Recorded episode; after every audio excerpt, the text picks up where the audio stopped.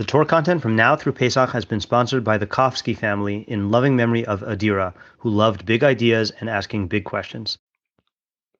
Hello, I'm Rabbi Matt Schneeweiss, and this is the Stoic Jew podcast where we explore the relationship between Judaism and Stoicism.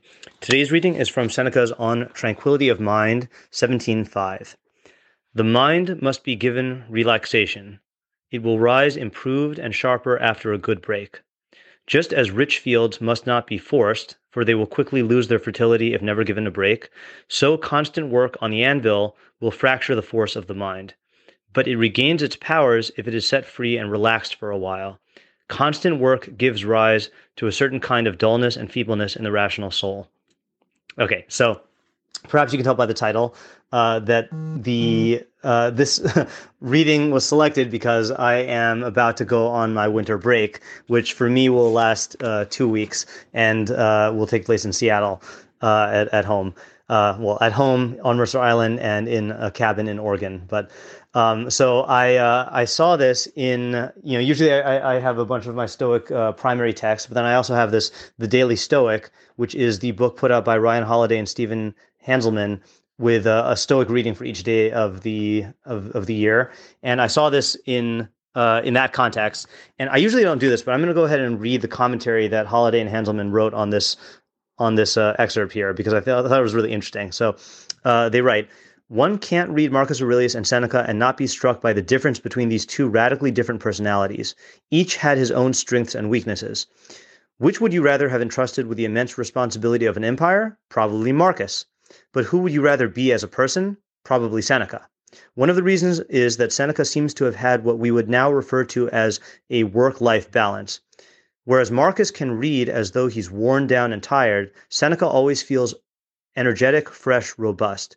His philosophy of rest and relaxation, intermixed with his rigorous study and other Stoic rituals, probably had a lot to do with it. The mind is a muscle, and like the rest, it can be strained, overworked, even injured. Our physical health is also worn down by overcommitment, a lack of rest, and bad habits. Remember the tall tale about John Henry, the man who challenged the machine? He died of exhaustion in the end. Don't forget that. Today you may face things that try your present. Sorry, that, uh, today you may face things that try your patience, require considerable focus or clarity, or demand creative breakthroughs. Life is a long haul. It may mean many such moments. Are you going to be able to handle them if you've burned the candle at both ends? If you've been abusing and overworking your body? So I read this, and this is one of these things where I felt like it was talking directly to me. I've made a lot of episodes about my uh, the fact that I'm a workaholic, the fact that I uh, repeatedly work myself to burnout, uh, especially last year, and uh, and this year as I'm approaching my my winter break, then I feel like I have a much better grasp on on how to actually take a break and why I actually need a break than I did last year. Uh, I when I was reading that Ryan Holiday commentary, I 100% would classify myself by default in the Marcus Aurelius camp, not the Seneca camp. But I think starting from last year in January and especially in May, uh, I really started to try to work on being more in the Seneca camp and having a better work life balance. I, I, talked about this on my birthday episode on Monday. But I was uh, when I was thinking about this in relation to the upcoming break, I associated to a Meiri in the Beis HaBechira in his commentary on Shabbos Daf uh, Kuf Ches Amud Beis on uh, on 118b. And the premise here, uh, or the preface, I should say here, just factually, is there is a uh, a mitzvah called Oneg Shabbos, uh, which means Shabbos enjoyment or Shabbos delight, Shabbos pleasures, and the there are a bunch of halachos uh, that give specific structure to how to enjoy Shabbos. For example, having three meals with high quality food. Then there are other statements in Chazal and the writings of the sages that talk about the way that a person should spend their Shabbos for enjoyment's sake. So that's really where the Meiri comes in. So I'm going to go ahead and read and translate the Meiri here, and then I'll apply it to what we're talking about uh, at hand. So he, uh, Meiri says, Amru, uh, the sages said, Bamim ma'ango um, how does one, or with what does one enjoy Shabbos? In other words, how do you do enjoyment of Shabbos? Mar Amar B'Shena, Mar Amar B'Talmud Torah. So one of the sages said that you enjoy Shabbos with sleep, and the other said you enjoy it with learning. Velo pligi, and they're not arguing. Okay, uh, this is still a statement from the sages. Kan betalmid, kan bebal habayis. One of them was referring to a Talmid, to a, uh, a student of Torah, uh, meaning someone who's involved in learning Torah. And the other is talking about a Balabais, about like a, a layperson. Okay. Now, so that's the end quote. All right. So again, you have these two statements. How do you enjoy Shabbos? One says with sleep, one says with learning. And uh, the Gemara itself says that this is not a contradiction. They're talking about two separate populations. One statement is talking about a person who is a, a student of Torah. The other person is talking, uh, the other statement is talking about a layperson. Now, the Meiri is going to quote two interpretations. One from his his his teachers, and then his, he's going to say his own interpretation. Upirshu ba rabosai. My teachers taught or explained, Shah Talmid Ma'ango B'Talmud Torah Ubal Habayis that a student of Torah should enjoy Shabbos by learning. He should use his Shabbos for learning. And then a layperson, you know, a person who just like works and doesn't really learn much, should enjoy Shabbos by by sleeping. Okay. And that kind of stands to reason uh, that you know one guy, uh, you know the, the the the Talmid, you know the person who's involved in Torah study, his primary enjoyment is going to be learning. So how should he enjoy Shabbos? He should use Shabbos for learning. And the Baal Bais, the guy who's not really involved in learning so much, uh, he can't really be involved. Uh, uh, you know, he doesn't get his his primary enjoyment from learning, so he should use his Shabbos for for you know catching up on his sleep, right? But then the Meiri says like this: "Va'ani omer hefech I say the opposite. Talmid sheshone kol yemei hashavua. That the student of Torah who learns all the days of the week, makayim b'Shabbos oneg shena.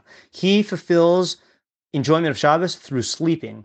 Shalo yehe sichlo loe yoser midai, so that his intellect does not become excessively worn out. Aval bal habayis, but a layperson shemis asik kol yimos hachol beiskav, but a layperson who spends all of the weekdays working in his business and his work, roy lo hisasik ma'at b'Shabbos b'Talmud Torah derech oneg. It's proper for him on Shabbos to spend a little bit of time being involved in learning for enjoyment. Isisham, uh, and uh, Meiri says uh, this is indicated by what I have seen there, meaning another statement of Chazal that says, Lo nitnu yamim tovim v'shabbasos ela lasog behem b'divrei Torah, al yidei shehu taria b'chol v'ein lo panai nitnu, oh, sorry, I think, actually, I'm not sure where the quote ends. I think, I think the quote is that Shabbos and Yom Tovim and holidays were only given to be involved in words of Torah. So the Meiri explains, Ayadeshu tariach b'chol, since the person is preoccupied during the weekdays, ve'en lo panai, and he doesn't have t- free time, nitnu lo yamim tovim v'shabbasos laso behem Torah. Then Shabbos and Yom Tov, Shabbosos and Yom Tovim were given to him to be involved in, in words of Torah. Va'af b'midrash matan Torah, re'isi, so in other words, he's bringing a proof from there that that it's saying that since you are occupied all week long and you don't have time for learning, then you should use your Shabbos and Yom Tovos for learning. So clearly, that's talking about the Baal bais, talking about a person who works for a living and is is not involved during the week with uh, with learning, right? But for someone who is involved during the week uh, for in, in, intensive learning, so then that's not the designation of Shabbos. Uh, then the Meiri goes on. He says, "Va'af b'midrash matan Torah." Ra'isi Besof Parshasat Lisa'a. So I don't know what this Midrash Matan Torah is, but he says he saw in this collection of Midrashim at the end of the third Parsha, Rabbi Yochanan uh, B'Shem Rabbi Yossi. Um, he saw a statement from Rabbi Yochanan in the name of Rabbi Yossi. Lo nitna Shabbos ela lata'anug. Uh, Shabbos was only given for enjoyment. Rabbi Chagai B'Shem Rabbi Shmuel. Lo nitna Shabbos ela latalmud Torah. Uh, and, and that is that's contrasted with a statement of Rabbi Chagai in the name of Rabbi Shmuel, who says Shabbos was only given for learning. Velo pliginan, and this is not a disagreement. Man de amar latanug, the one who says Shabbos was given for enjoyment. Elu tamid chachamim, that's referring to students of the wise. Sheyagim b'Torah kol yimei who exert themselves in Torah all the days of the week. Uva Shabbos misangim misangim, and on Shabbos they have enjoyment.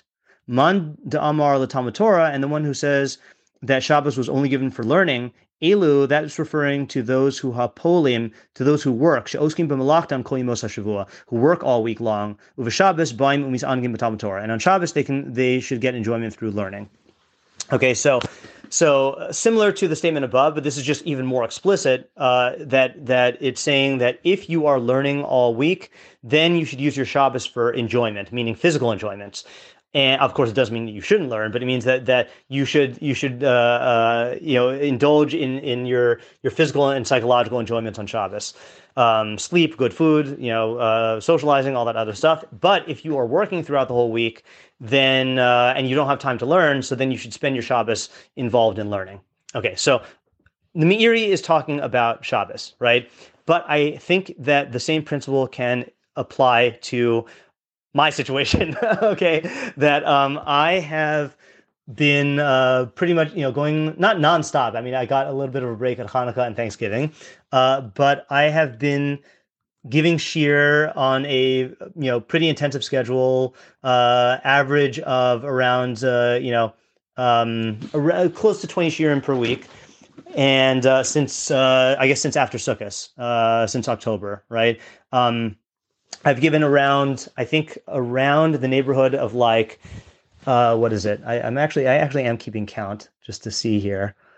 So around, yeah, it looks like around 220 ish shiurim since then, uh, and that's not including all of the tutoring, uh, the tutoring sessions. Um, and so I and and again, it's it's uh, I, I enjoy my job, but I've been going on pretty much pretty much nonstop, except to catch my breath during these breaks and and this recent uh, illness that I had. So uh, I think one of my problems in terms of my workaholism is I feel guilty about taking a break, and I feel like I'm not being productive, and I feel like I am. Um, you know, uh, I'm not living up to the self image of the person who's constantly working. I'm not saying that these things are rational. To the contrary, they are irrational. I've talked about that in previous episodes, which I'll link in the show notes. But I think that what Seneca says gives me one um, uh, an in to really allow myself to give myself permission to take a break, which is that that taking if I care about productivity, then giving myself a break will make me more productive. And I like the analogy that he used with the uh, with the field that if you if you don't let your field lie fallow and you just keep on farming it season after season, you're going to deplete it and then you won't be able to farm at all. So too with the mind, that if you keep on working the mind, or in my case, you know, working the mind in terms of my learning and teaching, if I keep on doing that, then uh, I'm going to uh, deplete deplete the fertility of my mind, uh, and I won't be able to produce. So so allowing myself to take this break is critical in order to be productive you know, this is a very Mishlei argument in the sense that that Mishlei Mishlei's main point is to show you that oh, you know, you want something. If you go about it through chachma, through wisdom, you'll get the success you seek. But if you go about it through foolishness, you won't get that success. So you want to be rich. If you apply chachma to it, you'll become rich. If you apply foolishness to try to become rich, then you're going to lose your money. Right? Same thing here. That that I want to be productive. So I need to apply chachma, I need to apply wisdom in order to be productive. And part of that wisdom is allowing myself to take a break. Now, thankfully, you know, I've, I've, I've, uh, I've, uh, I, have taken on this pattern of the, the, the annual cabin retreat in January. I'm looking to try to make it more than annual, uh, hopefully several, several times a year if I can afford it. But, um, but the, uh, what I do in the cabin is I, I, I take a week and I bring mostly just books. And I will bring a sefer, you know, I'll bring usually a Tanakh, a Rambam, and a sefer, uh, or sometimes um, a, uh, a book on a Jewish topic. But I will not force myself to learn. And, and there are times when I'll be in the cabin and I will not learn Torah at all. And thankfully, I don't feel guilty about that because there I really do realize the benefit of allowing myself to not work on on learning and to just give my mind that space to to to be free from that so that I can come back to it refreshed.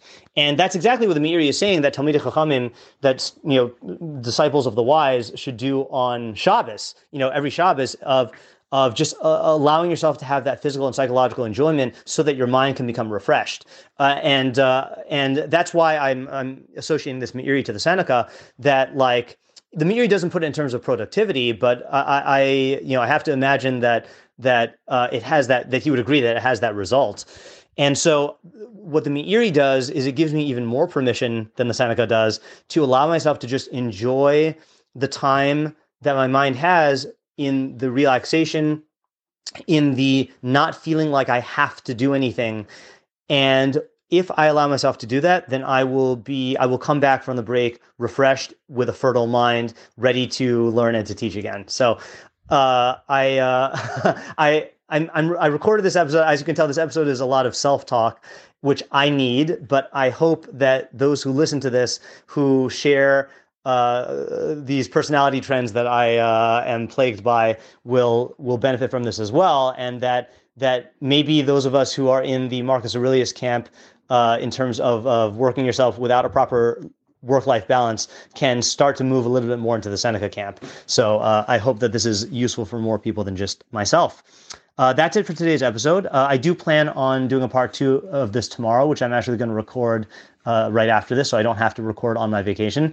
If you've gained from what you've learned here today, please consider contributing to my Patreon at www.patreon.com slash uh, thank you to those of you who uh, who made or increased their Patreon pledge uh, uh in honor of my birthday or uh, on occasion of my birthday. Uh, that means a lot to me. Alternatively, if you'd like to make a direct contribution to the Rabbi Schneeweiss Torah Content Fund, my Venmo is at matt-schneeweiss and my Zelle and PayPal are mattschneeweiss at gmail.com. Even a small contribution goes a long way to covering the cost of my podcast and will provide me with the financial freedom to produce even more Torah content for you. If you would like to sponsor a day's or a week's worth of content, or if you are interested in enlisting my services as a teacher or tutor, you can reach me at rabbischneeweiss at gmail.com. Thank you to my listeners for listening. Thank you to my readers for reading. And thank you to my supporters for supporting my efforts to make Torah ideas available and accessible to everyone.